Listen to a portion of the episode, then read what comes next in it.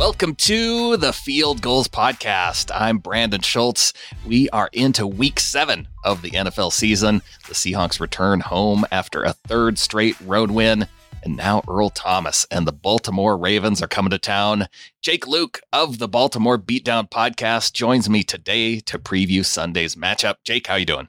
I'm good, Brandon. Thanks for having me on, man. I'm uh, a big fan of your guys' sites. Uh, you're one of the better SB Nation NFL sites, I think. Um, so yeah, definitely, uh, you know, love the stuff that you guys put out, and um, a lot of the people that you put into the, the media, I'm, I'm fans of as well. So uh, it's, it's the honor's mine. Appreciate it, man. I, I, appreciate you coming on, talking about these this Ravens team. It's you know, you guys have been off to quite the start for you know, especially in your division. You got the four and two start. You had the really impressive win to start the season, fifty nine to ten over the Miami Dolphins. And now, now that you're at four and two, what's kind of the sense of the national coverage that you're seeing for the Ravens? So the sense is probably about what we would have expected through this point. You know, just kind of looking at the schedule, I would have thought four and two would probably be where I would think this team would be at. I think some of the losses and wins I would have switched out. You know, I didn't necessarily see them dropping one to Cleveland, and I thought they would have lost one to Pittsburgh. Um, you know, at Pittsburgh. You know, before the season started, and we knew that Big Ben, or we did not know that Big Ben wasn't going to be healthy. But um, it's kind of been more of the same and basically the the one national story that the team kind of has on the radar is the performance of Lamar Jackson week in and week out and you know he's slowly were you know bringing some of his critics that he had over the summer and prior to that around, but there are definitely still some out there that are a little bit skeptical. So I would say, in terms of a national standpoint, that's a lot of what the people around here have been tracking. Well, Lamar has definitely been impressive through these first six weeks. And I felt like coming into the season, the narrative around Jackson was like, oh, you know, all he does is run the football. He's just a running quarterback. You know, he's not he's not really a threat to throw the ball downfield. And then you come out and you put up 59 points on the Dolphins, throw the ball over the field. And that hasn't really changed over the next few games. He's still throwing the ball around. I I'm really impressed by the fact that now going into week seven, we have two of the top five offenses facing off now in, in this game between Baltimore and Seattle. Yeah, it's an interesting spot to be in. You and I were joking, you know, offline a little bit before we got this going that I, I saw a tweet I was just looking at from uh, Greg Rosenthal of the Around the NFL podcast and NFL.com, and he said that the Seahawks and the Ravens meeting up for a matchup in which you have two top five offenses going at it and two mediocre defenses taking the field is definitely a sign of the end times. And I got a a little bit of a giggle out of that because it's very, very true, at least on our end. Yeah. Well, what happened to the Ravens defense? I feel like going into the season, and uh, for me too, going and, and watching some of the Ravens games, I was expecting to see just what I'm used to out of a Ravens defense. And I, I saw exactly that. I saw kind of a mediocre defense. And it sounds like that's what you're seeing too. Yeah, you know, to an extent, I think the loss of talent was a little bit understated throughout the summer. You lose a Terrell Suggs, who, even though he's getting up there in age, you see him now in the NFC West, still playing at a pretty high level. Mm-hmm. He had been doing so for Baltimore for the past couple of years. Za'Darius Smith right now tearing it up in Green Bay. I mean, you know, none, none of us here really would have seen that coming because that's the age old story of the Ravens pass rusher who has a career year, goes elsewhere, and then, you know, his career goes kaput. So those are two guys up front that you lose, big time losses. And CJ Mosley, not for nothing, was a very good middle linebacker. I don't think they're necessarily feeling his loss as hard, especially with some of the guys they've brought in, even in the last couple of weeks that are playing well at that position. But yeah, man, I would just say up in the front seven and especially in the teeth of that defense uh, they're they're a little bit out of whack right now where they usually are in terms of talent, and that's affecting them at every level. But I don't know. You know, the last couple of weeks they pulled it together a little bit with some of those signings they've made, and uh, they just traded for a guy in the secondary who you know your team is very familiar with over the last couple of years. So we're going to see how that works out for them as well. Yeah. So how are you viewing that trade for Marcus Peters, and you know, do you expect to see him a whole lot on the field come Sunday?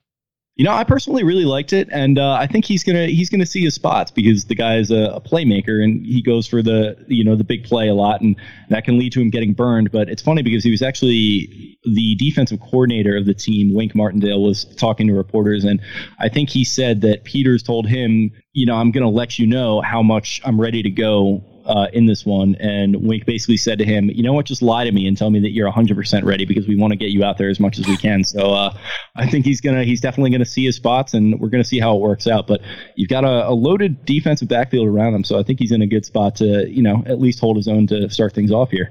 Well, I have to imagine that him being on a team now with Earl Thomas at free safety uh, is is definitely going to help him. But what have what have been your impressions of, of Earl Thomas now here through six games? So he definitely got his his lumps early on because they took a couple of losses that you, you can definitely see them going into Kansas City and taking a loss. So that's not too bad. But there were some big plays being given up through the first couple of weeks, and obviously the the big money signing that you bring in in that secondary who's not only supposed to be a great player but a great leader and communicator big plays people are automatically going to point to to that guy. And that's kind of what has happened around here or at least it had for a little bit and I never really bought into it because people just kind of really weren't throwing his way. And I think those big plays were more of a sign of the defense collectively not playing very well. But recently they've tightened things up and some of the chatter has quieted down about communication issues and whatnot. So I really liked what I've seen in that he hasn't really gotten his name called a ton. He has made a few plays. He got an interception in week one, and uh, he does seem to be sort of the cagey veteran leader type of guy that they brought him in to be. So I've been definitely very impressed, and uh, I'm looking forward to seeing what he can do maybe moving forward when they get even more talent into this defense and they get back to the reputation that they're known for having. So, how about some of those other guys in the secondary that you look toward? Obviously, you, you have Marcus Peters now, you have Earl Thomas, but are you was bringing on Peters kind of just part of a concern of the group overall? Obviously, Jimmy Smith with an injury. I don't even know when he's supposed to come back uh, in the season. Is he supposed to come back in the season? Yeah, so he is uh, not this week, but probably next week. He just started practicing. To that point, I want to answer your question with a question. Great interview technique. What is your opinion on uh, Marlon Humphrey, number forty-four? Uh, well, you know, when I was looking at the the players that you guys had in the secondary, he kind of stood out as probably the best guy in terms of pass defenses, interceptions. So he, he was the the name that stood out to me as probably the the guy that the Seahawks have to worry the most about. Yeah, dude, he's uh in my mind easily a top five corner in the league right now and just people really don't talk about him in that breath he may even be even better than that i mean the guy has been unbelievable since they brought him in in 2017. And he was looked at as a little bit of a reach there at, I think, 17th in the first round in that mm. 2017 draft. And I didn't love the pick when it happened, but he's completely blown me away in those two years since. And he's been completely outstanding this year. A couple of interceptions. He's been great against the run. He's just kind of that alpha dog that you like to see in the cornerback room. So he's a guy that a lot of people in the national landscape just don't know about or really talk about at all, but he's just completely, you know, that sort of alpha dog number one corner that you'd like to see. So I think the the Peters trade, I like it from the perspective that he does not have to come in and be that number one guy because you have a, a dependable veteran in Brandon Carr. Jimmy Smith is going to come back, obviously not this week, but at some point, and then uh, Earl Thomas safety there. So there's just there's good talent around him for him to make it happen. And um, you mentioned who are some of the other guys in the secondary. I would say Marlon Humphrey. If any Seahawks fans are listening to this aren't too familiar get familiar because this guy's going to be a, a, very big name in the league for many years to come. Well, then it sounds like, uh, in terms of the defense, it, you guys have the talent on the back end of the defense, but not so much up on the front end. So the big question is, what is your confidence level that you're going to be able to get to Russell Wilson in time to make him throw quickly? Because, you know, obviously those guys can't cover forever. So they're going to have to get creative. They're going to have to do do some stuff where they can maybe force Russell into some coverage sacks, which against him is easier said than done because the guy's, you know, I'm a huge fan. He's absolutely Houdini back there. I've loved him since the moment he took over that starting job in Seattle, just for his ability to evade the rush and make plays. So I would say that they're going to have to get creative with how they use Peters. You know what they end up doing with Humphrey as a part of adding him to the equation. They're, I'm guessing, going to be talking to Earl Thomas a little bit more than they usually are in these meetings, trying to get some insight as to what they can do against the offense to slow it down. Confidence level not very high in terms of completely stopping them, but I think they're going to have some tricks up their sleeve. And where do you come out on that? You know, obviously Earl Thomas knows Russell Wilson, but Russell Wilson also knows Earl Thomas. You know, these guys practicing against each other for so many years. Oh, yeah. Where do you give the edge in, in that matchup? Man, I would probably have to give it to the Seahawks offense just because I think Wilson is that good. You know, he's an MVP candidate. He's probably around where the number ranking of quarterbacks would be in terms of where Thomas would be in terms of safety. So I think just for the function of Wilson being at home on the overall better offense and, than defensive matchup, I, I would probably give him the edge there. Okay, so we've talked about how the only games that, that that the Ravens have lost to so far have been the Chiefs and the Browns. Uh, and that Browns loss was at home in Baltimore. So you have wins now over the Miami Dolphins, the Arizona Cardinals, the Cincinnati Bengals, and that that overtime win over the Steelers. At four and two, kind of what's your sense of the team. Are you feeling pretty good about it, or you know have the have the win have some of those wins been close enough where you have a little bit of, of doubt in your team at this point? Yeah, man, not exactly a murderer's row of wins, is it? I mean, you're looking at a team that's in all likelihood is going to be in contention for the playoffs, and that's pretty much where I saw them at. But I didn't see them as necessarily a great team or a Super Bowl contender quite yet this year. I think they've got another, or they're going to have to get another offseason under their belt before they're all the way there. So as of right now, you kind of you just got to play who's on your schedule and maybe try to pick off a couple of upsets here. This would certainly represent a very big upset. So my sense on the team is that they're yeah, they're good, but they're not great. And I'm sort of in the same boat with Cleveland right now, where I think they're good, they're not great, and it's going to come down to those two teams within this division to uh, see who takes it home at the end of the season. Well, I, you got to like your chances within that division based on what you've seen from some of those other teams so far. I, I, think probably 10 wins wins that division. And you guys, you know, being four wins already definitely have the, uh, the upper hand against the, your divisional rivals. But um, I'm curious about this offense. We haven't talked so much about the offense, and I feel like that's really the the highlight of this Baltimore Ravens team. And let's talk about it again for me, please. I know I've, I've, been saying it about the Seahawks offense too, but that, yeah, I just think of all those pieces that so far this season. I mean, Lamar Jackson playing so well. You got Hollywood Brown is a rookie, you know, probably the top rookie receiver so far, uh, apart from the Seahawks with DK Metcalf and you know Mark Ingram, who I've always liked at running back, and you know your your tight end, um, Mark. Uh, I know he's a Mark too. yeah, Mark Andrews. Mark Andrews, and uh, and so all these pieces, and uh, am I missing anybody? Other than the awesome offensive line, you guys have uh, all these pieces on the offensive line too. Yeah, man. So some of the other under the radar guys, you got Willie Snead there, who's the veteran at wide receiver. Uh, they drafted uh, Miles Boykin in the third round at wide receiver from Notre Dame, who has flashed a little bit. He's got a couple of touchdowns this season. Uh, he's a big bodied guy. Seth Roberts also in the mix in there. And then at tight end, I mean, you mentioned Mark Andrews, who was a third round pick in 2018. The same year, Hayden Hurst was a first round pick. So that's cool. And then you have Nick Boyle, who is probably the best run blocking tight end in the league. So they've got, they're three deep there of guys mm. who could probably start for a lot of teams in this league. Running back, you mentioned Ingram. Justice Hill is a guy they got in the fourth round that they like this year. He's a pretty, you know, he has potential to be an electric pass catching back. He haven't really needed it quite yet with Ingram playing so well, but Gus Edwards is another guy in the mix there who's kind of that same battering ram style as uh, Ingram. So yeah, man, it's deep and it shows what happens when you invest in the offense. I know as a Seahawks fan, you're probably familiar with the frustration of the front office focusing heavily kind of on investing on the defensive side of the ball and kind of neglecting the offense a little bit. The last two years, that hasn't been the case here in Baltimore. They've invested in the offense with picking guys such as, you know, Andrews and Hurst in the first and the third round. Mm-hmm. You wouldn't really see Ozzie Newsome do that, but Eric DeCosta came in as at the general manager position and has kind of brought a little bit of a more forward thinking philosophy where the team's a little balanced out. And those investments, they haven't not come at a cost. You know, the defense is struggling this year, and I think that's part of the reason why. But seeing the team finally be exciting on offense for once is such a breath of fresh air around here, and I think it's uh, definitely worth the slight sacrifice that you've had to take on defense for this season. Now, come on, Jake. I, I thought being innovative and exciting on offense was just throwing the football every single down, not running the ball at all. But, but, you know, the Seahawks and the Ravens are two teams that seem to be doing things a little bit differently than some of these other quote unquote exciting teams around the league zig when you know everyone else zags, right?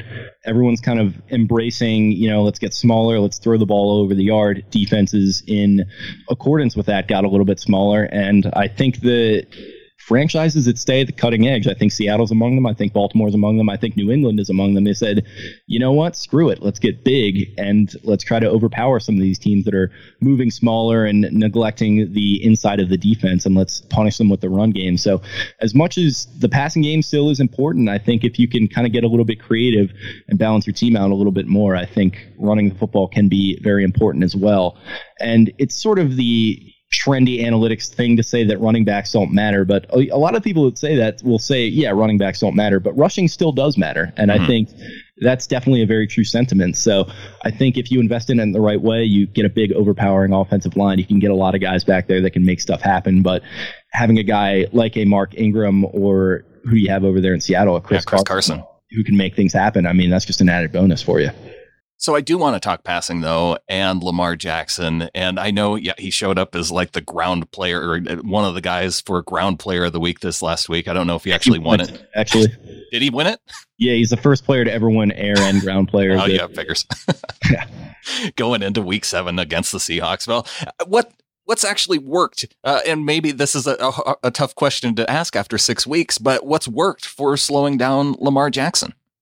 Um, that's an interesting question. I would say probably getting him off his spot early, maybe getting him up in his face, or also just kind of dropping back and covering guys to the point where nobody's open on those first couple of reads. But when you do that, he's also a very good runner. So, you know, he's able to take off and run, and he's not taking nearly as much contact as he was last year, which is another huge improvement for him. So I would say what Kansas City was very successful at doing was kind of taking away some of the deeper routes and things like that and sort of getting him off his spot. And then that was another thing that worked in Pittsburgh where early on they rattled him a little bit and then there were guys open down the field and he just was not making the throws. So I would say getting pressure on him early and sort of confusing him a little bit is sort of your your best hope at stopping him. So that would be my primary guess. I haven't watched all of his tape from the season, but the smart people that do, they, they tend to kind of lean in that direction.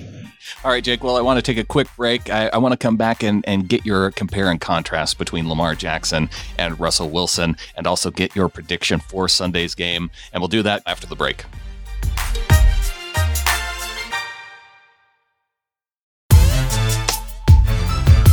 talking to Jake Louque of the Baltimore Beatdown podcast and talking about the Ravens game coming up on Sunday. Going into the break, I wanted to know Jake, between these two players, Russell Wilson, Lamar Jackson, uh, they've both taken a similar amount of sacks on the year. And I feel like watching previous games with the Ravens that that Lamar Jackson can be equally frustrating in terms of you have a guy in the backfield, it looks like you're getting pressure on him, but then with Russell Wilson, he, he, he finds a way to escape.